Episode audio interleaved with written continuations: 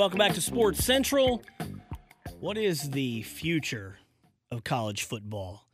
Tell you what, when you when you think of the way the sport has always been versus where it's going, let's just use Penn State as an example. Mark Wogenrich from Sports Illustrated joins us. Mark, how long have you covered Penn State football? Yeah, it's it's uh, it's going on 20 years now, and we are in we are in a very new period. Did you ever think that we would get to? I mean, especially with Penn State. Uh, did you ever think we'd get to a point where Penn State would be taking on a whole bunch of transfers? I mean, this was this was so foreign for most of the tenure that you've covered the program. Oh my gosh, yeah. I mean, it was the rarity. It was it was essentially out of need. I mean, it was pretty much out of dire need that that would happen before. Um, this is now this is now a third recruiting cycle.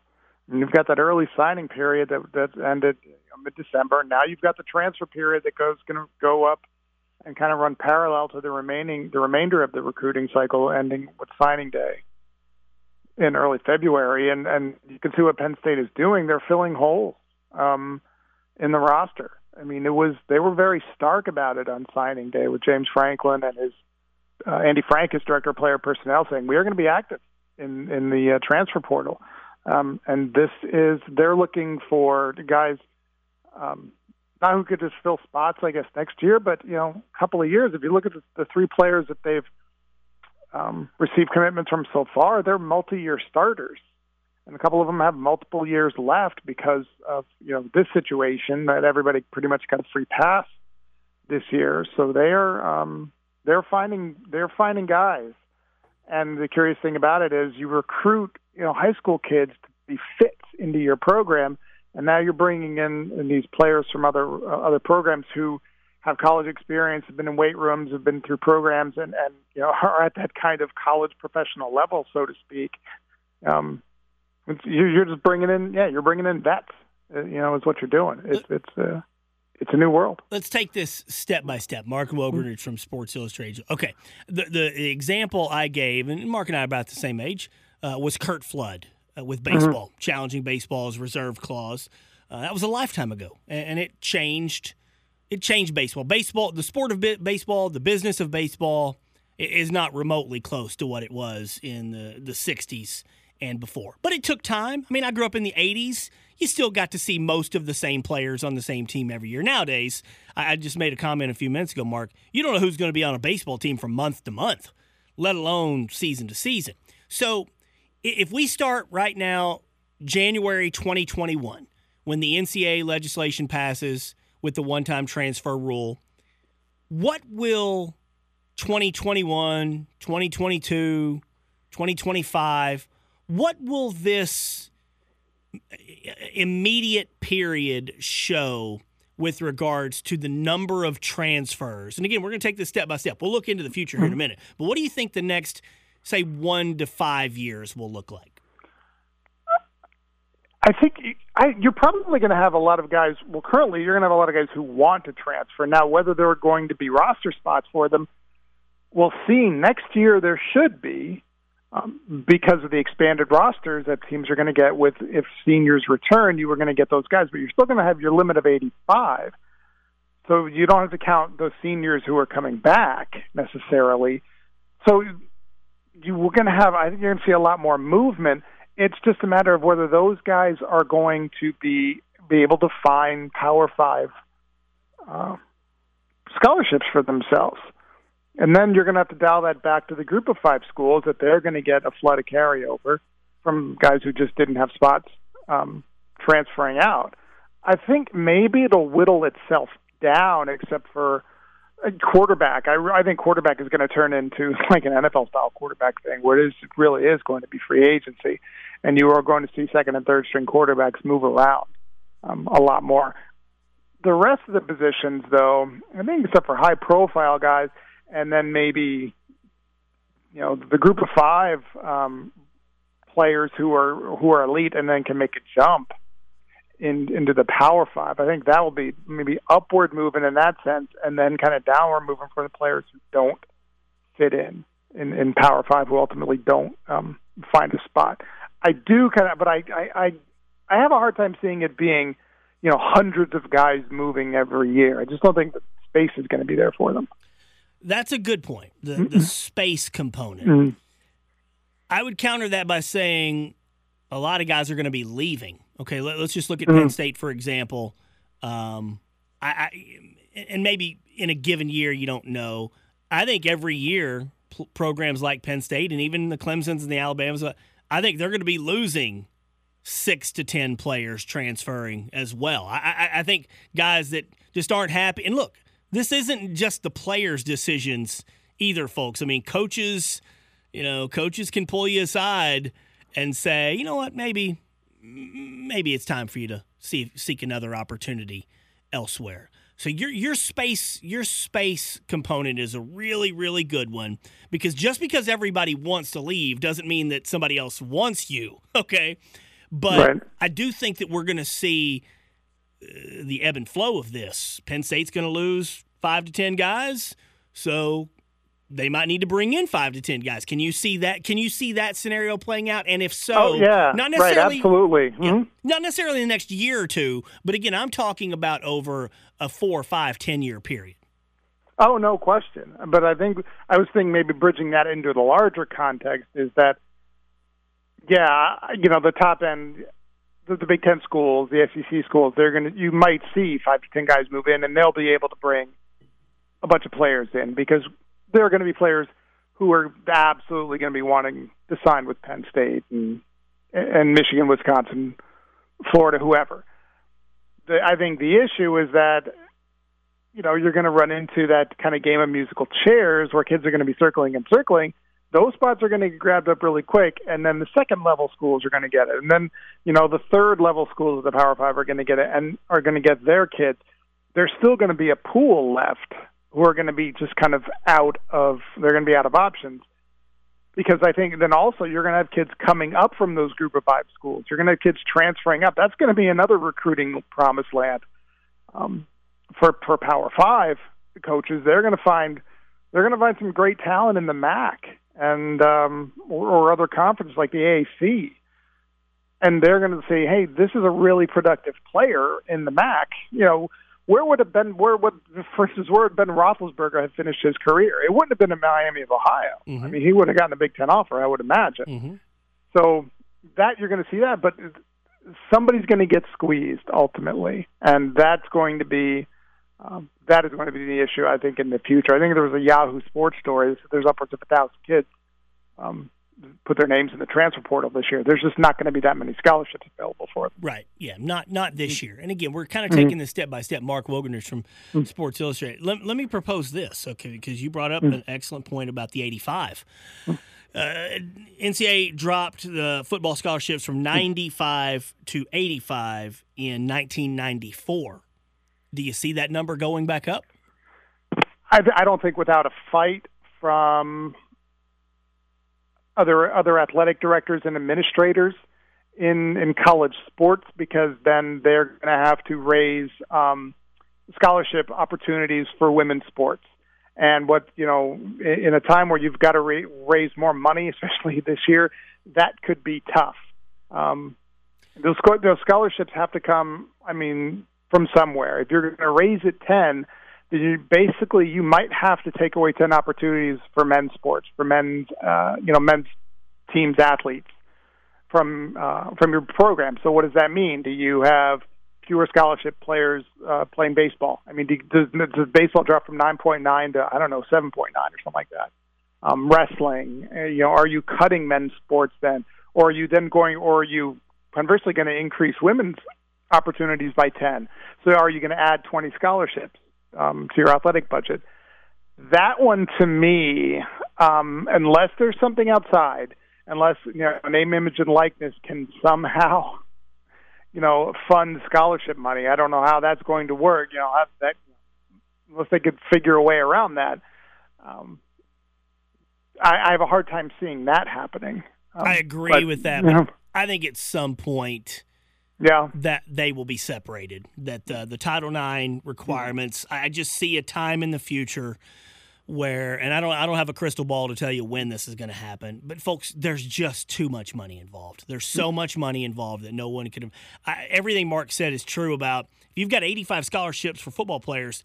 You got to find 85 scholarships for female athlete. I think at some point that's going to be separated. They're going to find a way in, in some, you know, and, and you know, it, it, this could be a generation away but I just don't know that that is feasible, especially if you're going to start paying players. Which I again, ultimately, Mark, that's kind of what we're talking about here. We're we're trying right. to foresee what what's going to happen 10, 20, 30 years from now, and at some point, these players are going to get paid. That they, they just are. If you're de- in denial of that, and I'm not a proponent of paying players, I just think that inevitably, as we give players more and more and more leverage, name, image, likeness, all these types of things, it's it's impossible to pay all the athletes in swimming and diving and tennis and baseball and golf. So are, are they not going to have to find a way to separate football and just count it separately?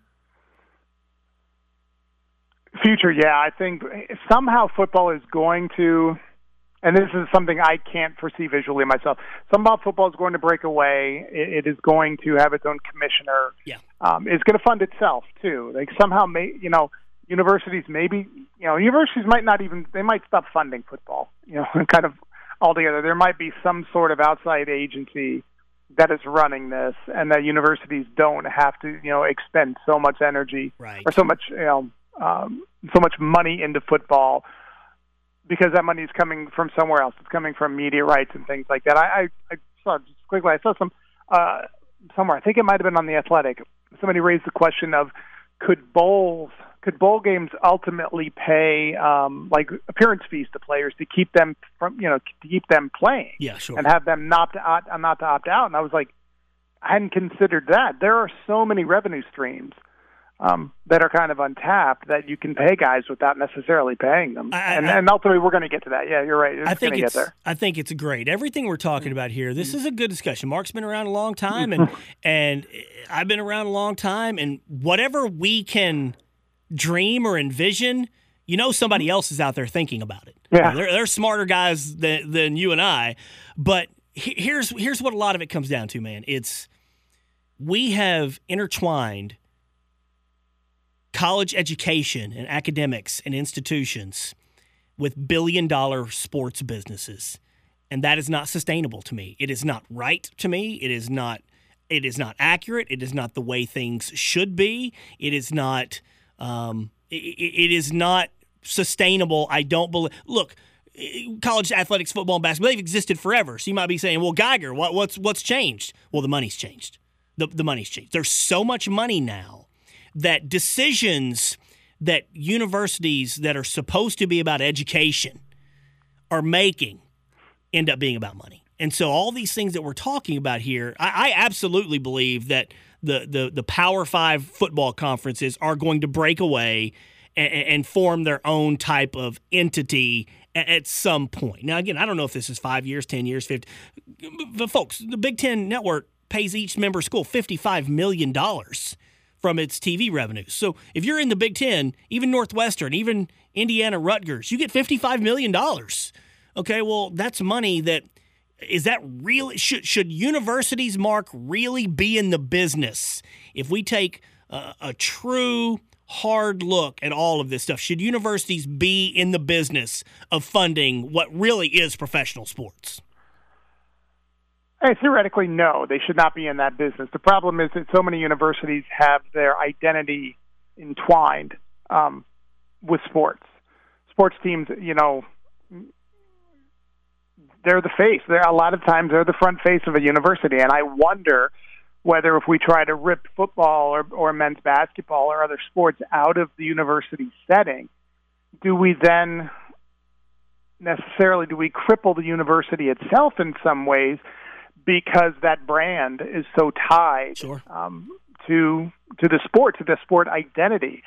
Um, I look at Penn State and I go, what is? I mean, Penn State is you know flagship institution, uh, state institution of Pennsylvania, but what is it without football? Um, what is it without that brand? What is it without fall weekends? That sort of thing.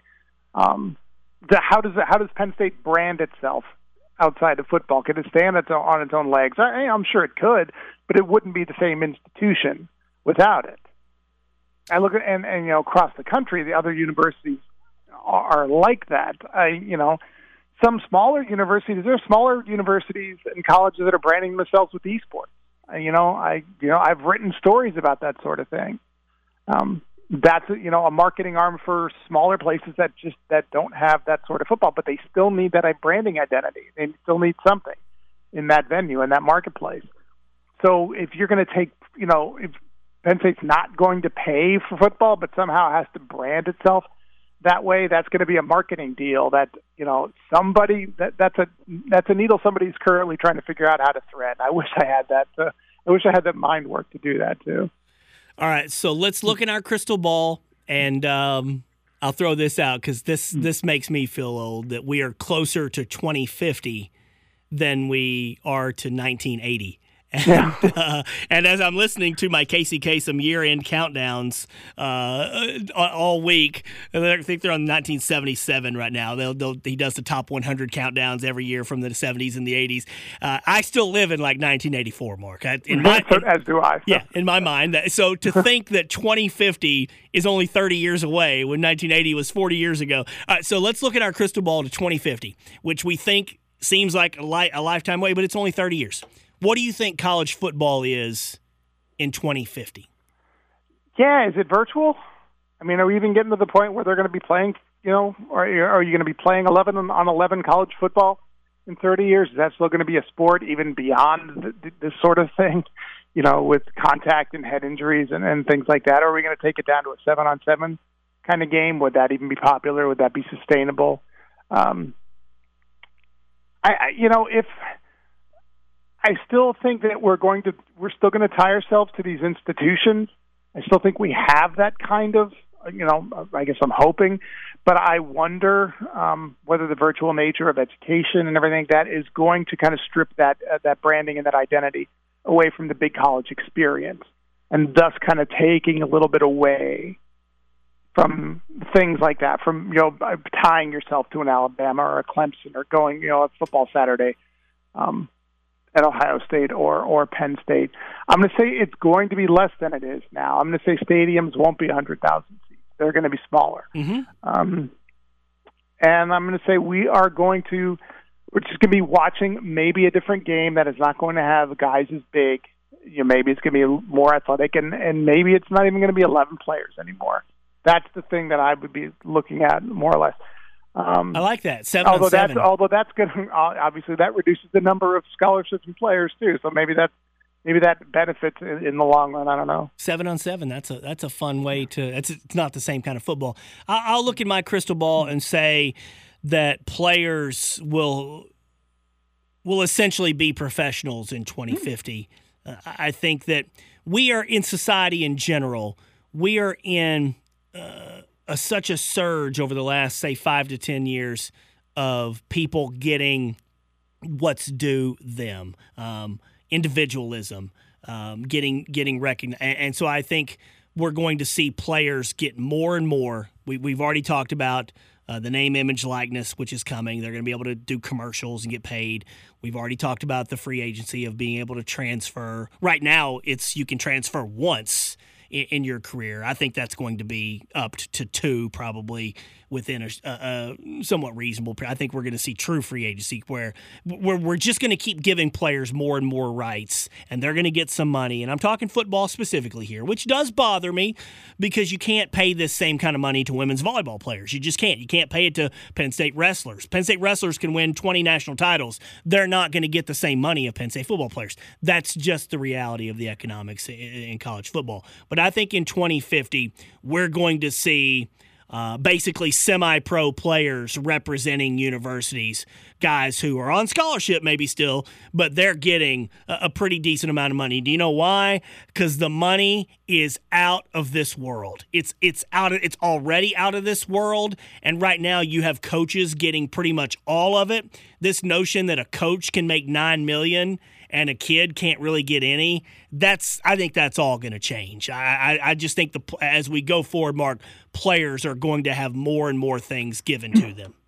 Yeah, the one thing, excuse me, that the Penn State athletic director, uh, athletic director Sandy Barbour had said at some point um, is that what have we done? You know, what is as uh, college athletics done with all the money? They paid coaches and they paid athletic directors and they built you know stadiums and uh, locker rooms. You know, and just as you said, the kids are going to get their piece of that soon. Just saw this man for us old folks. Dawn Wells, Mary Ann. I saw that. That just, just, that broke just me up because I thought, my goodness, 80, 82 years old. She died of COVID. I grew up First watching. Crush for me. Is that right, Dawn Wells? I, I, before I went to school every morning as a kid, I would watch Gilligan's Island and Bewitched or or I Dream of Jeannie. They were on seven o'clock. So Dawn Wells, eighty two, mm-hmm. Mary Ann from Gilligan's Island. Hey, uh, it's a great discussion. We don't know exactly what the future will hold. Like I said earlier, there are a lot smarter people than you and I out there. They're already brainstorming, they're already in their think tank about all of this stuff. I'd love to be on a, a fly on the wall of some of these discussions that, that the, these people are talking about what, what could happen in the future. Yeah, I want to get on that Zoom too. Zoom, nice. That's hey, that's one thing I hope continues going forward. I think I think Zoom has been a a, a great thing for our society. All right, Mark Wogenrich from Sports Illustrated. Appreciate the time. Happy holidays. Happy New Year. Yeah, buddy. Happy New Year. Thanks, Corey. All right, good stuff.